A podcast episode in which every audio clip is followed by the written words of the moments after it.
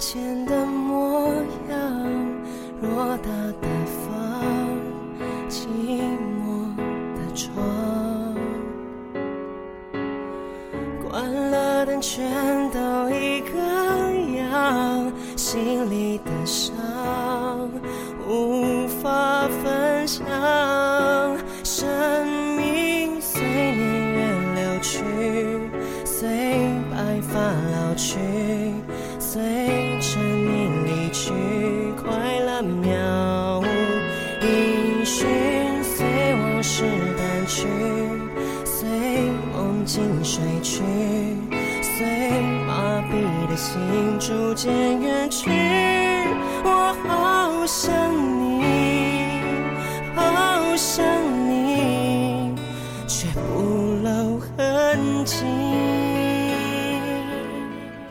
高中只有短短的三年，却是令人难忘的。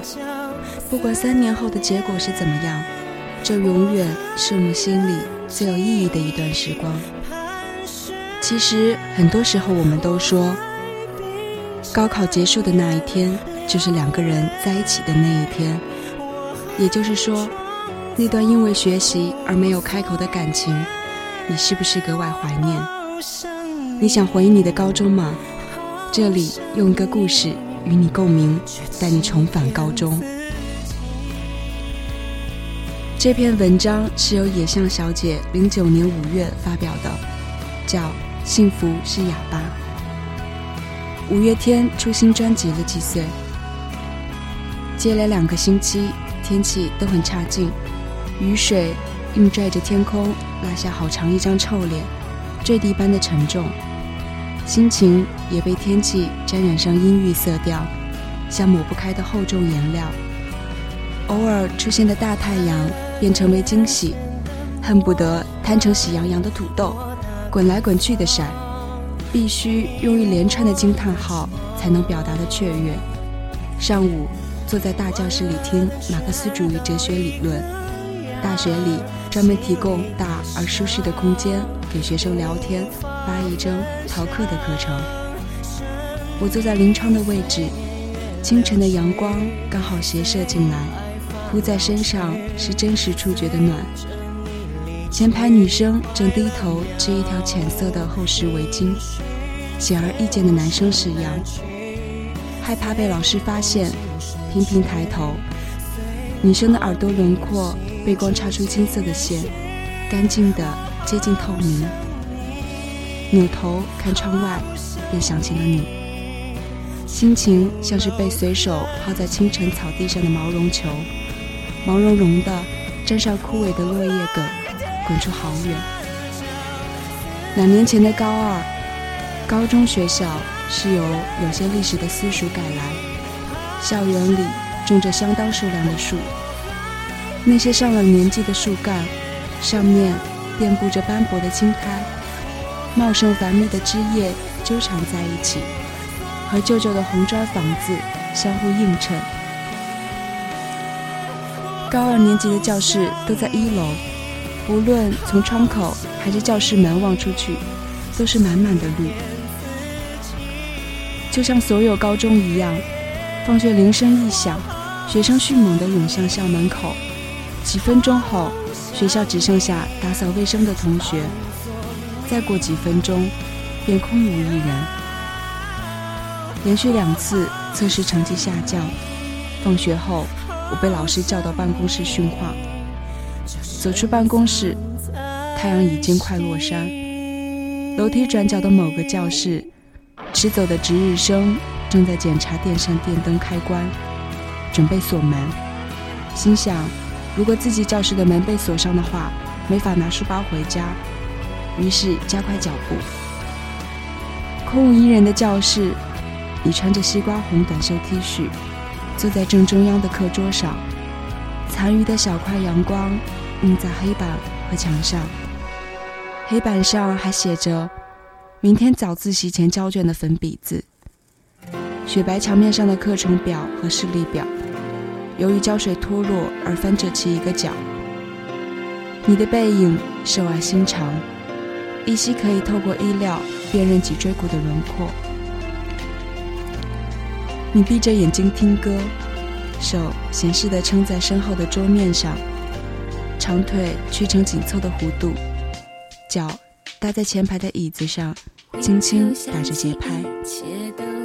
夕阳在你的身后笼罩成流动的色泽，树影深深浅浅地落在课桌上，这画面太美好，毫无预兆地呈现在我眼前。我呆呆地站在窗边。你我不是熟识的同学关系，你成绩太差劲，而我是老师每次考试后都会用诸如“看看人家怎么就可以做对”的话来表扬的同学。各自有不同的朋友圈，互不打交道。不知过了多久，你噌的一声跳下课桌，走出教室门。我朝墙边挪，不好意思的抿抿嘴。你经过我身边，没有停顿。走之前记得把门窗关好。我心里松了一口气，你却突然折回来，坏笑地说：“盯那么久，要不要知道美少年在听什么？”我难为情地低头不说话。你伸手把耳机塞进我耳朵，知足，五月天的，是很喜欢的乐队。哦，我听歌都开最大声，所以你讲话我完全听不到哦。哦，怎么去拥抱一道彩虹？怎么去拥抱一夏天的风？歌的结尾，你拉下我的耳机线，重新塞回自己的耳朵。连再见也没说就走开了。我望着你东摇西晃的闲散背影，直到你消失在明砖走廊的拐角处，绿树荫影影绰绰的交错。少年戴着耳机走出空无一人的教室。夏日的蝉鸣拉长一整个记忆。此刻的你会在哪里？嘿，林汪朵，过来帮你介绍。远远看到同社团熟识的女生站在拉面馆的门口，欣喜地伸长手臂招呼我。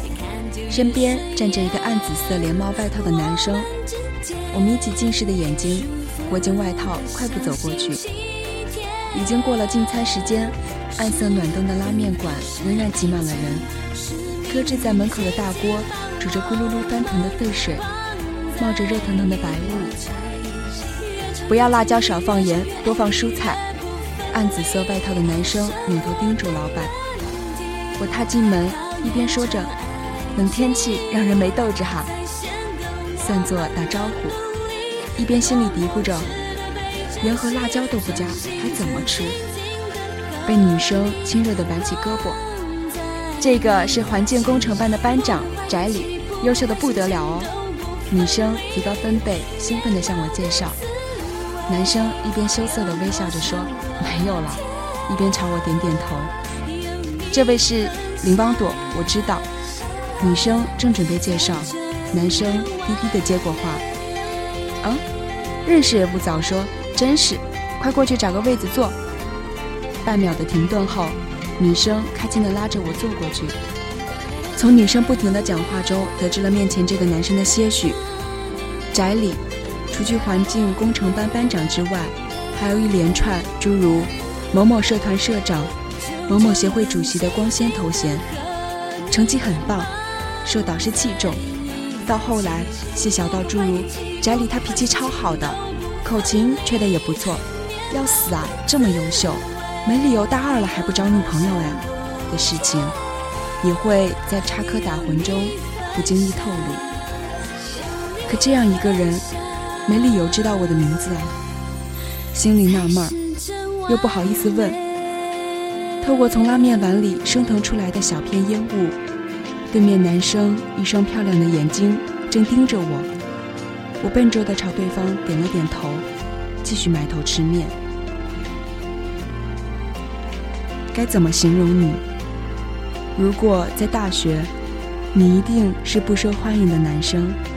寡言且嗜睡，眼神也不友好，走路姿势摇摇晃晃，还有些驼背，偶尔骂粗口，面对女生也不例外。和另外几个爱好逃课打架的男生一同，组合成老师眼中的问题阵容。一大堆的不靠谱谬论，却魔术般的让人信服。这当然是稍后才知晓的。我把英语听力偷偷换成五月天的专辑，是因为想要接近你，我磨磨蹭蹭收拾书包，是为了和迟走的你赶同一班公车。我送作业本到老师办公室，不再经过黑板，改为绕过最后一排趴着睡觉的你的课桌，从后门出去。在我看来，你和你的那些朋友有太大区别。他们上自习故意大声讲话，扰乱课堂纪律，你却只埋头听歌，或安静地趴在桌子上睡觉。他们一起相互拉扯。推搡着经过走廊，你却撇嘴跟在后面，镇定地踢别人屁股，然后暗暗偷笑。瞥见过你课本下压着的闲书，居然是《昆虫记》。某天在昏暗顶灯的公车里，你隔着两个拉环喊我：“喂，优等生，这边有座位。”我有一两秒钟是愣在那里的。在摇摇晃晃的车厢里，我依次撑着座位的靠背，低头走过去。你从书包里掏出一袋山楂片递过来，我摇手，解释说从小对山楂过敏。怎么会这样？不知道。虽然也喜欢吃，但小时候吃了就浑身起红色疹子。你略微惊诧地扬起眉毛。知道打疫苗针的道理吗？你没头没脑的来一句：“打的是小剂量的病毒，这样身体会形成对这种病毒的免疫系统。”果然是优等生。你继续递来山楂，当成小剂量病毒喽，吃一点又会怎样？你努嘴。那个，今天看到历史老师的老婆，给他送落在家里的茶杯和大门钥匙。沉默了一会儿。我试图像熟识的朋友般，用随和的轻松口气营造一场像样的闲聊，真让人羡慕。为什么？你挪挪肩膀，不解地看我。历史老师快退休啦，两个头发花白的老人，走过差不多一辈子，细水长流的爱情，真让人羡慕。哈，这算哪门子爱情？你挺了挺脊背，这叫合作愉快。我扭头看看你，陷入语塞。末了，你伸手在裤兜里掏出耳机，塞进耳朵，侧头却靠着车窗不说话。你的下巴像小弧度的锐角，霓虹街灯在你脸上接连掠过，拼凑成明暗剪影。坐在你身边，隐约捕捉到几尺之外你耳机的轰鸣声响，断断续续漏在空气中的音符。被我在脑海中整合，果然是五月天没错。如果记忆的风在多年之后不经意吹拂，撩起地上掩埋的积雪，什么会最令你动容？是他时常挂在嘴边的一句口头禅，还是怪异的绰号？是老旧的课本，还是发黄的信件？是一首曾经流行的歌，还是旧的粗棉格子衬衫？你知道吗？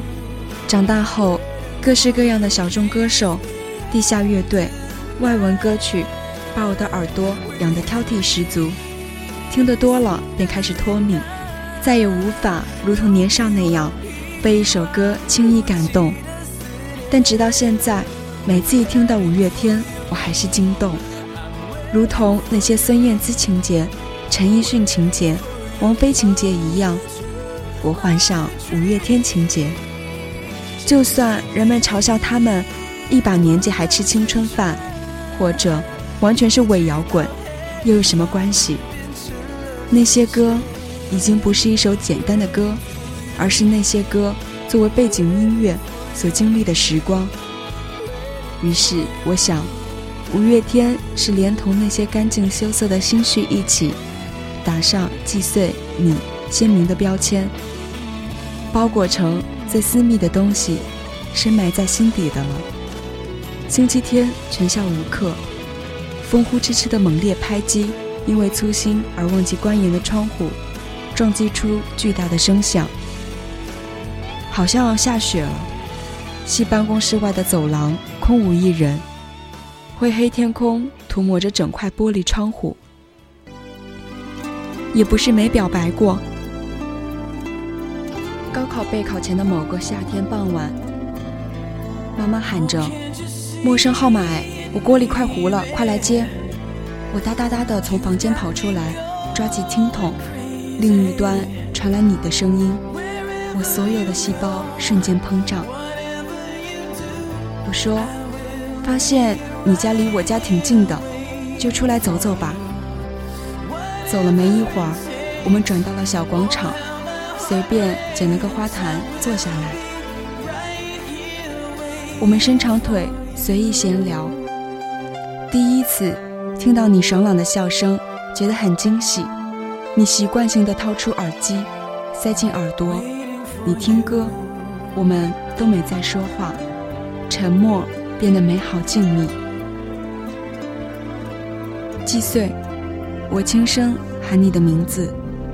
凝望着一只横穿广场中的野猫，眼睛里没有任何波动，寂静一片。刚洗完澡的你，身上散发着好闻的肥皂香，是这么干净的人。我的心突突突的，像开过一辆大卡车。很喜欢你呢，我知道你听不见，要怎么办才好呢？我知道你听不见。左耳边流窜出一明一灭的萤火虫，你在那个夏日夜晚，以静默的姿态，长久待在我身边，是受宠若惊的馈赠。你永远不会知道，身边的女生垂下头，悄无声息掉下的眼泪。主播讲的也不是很详细，如果各位听众对这篇文章有兴趣。可以去微博上搜索“幸福是哑巴”这篇文章。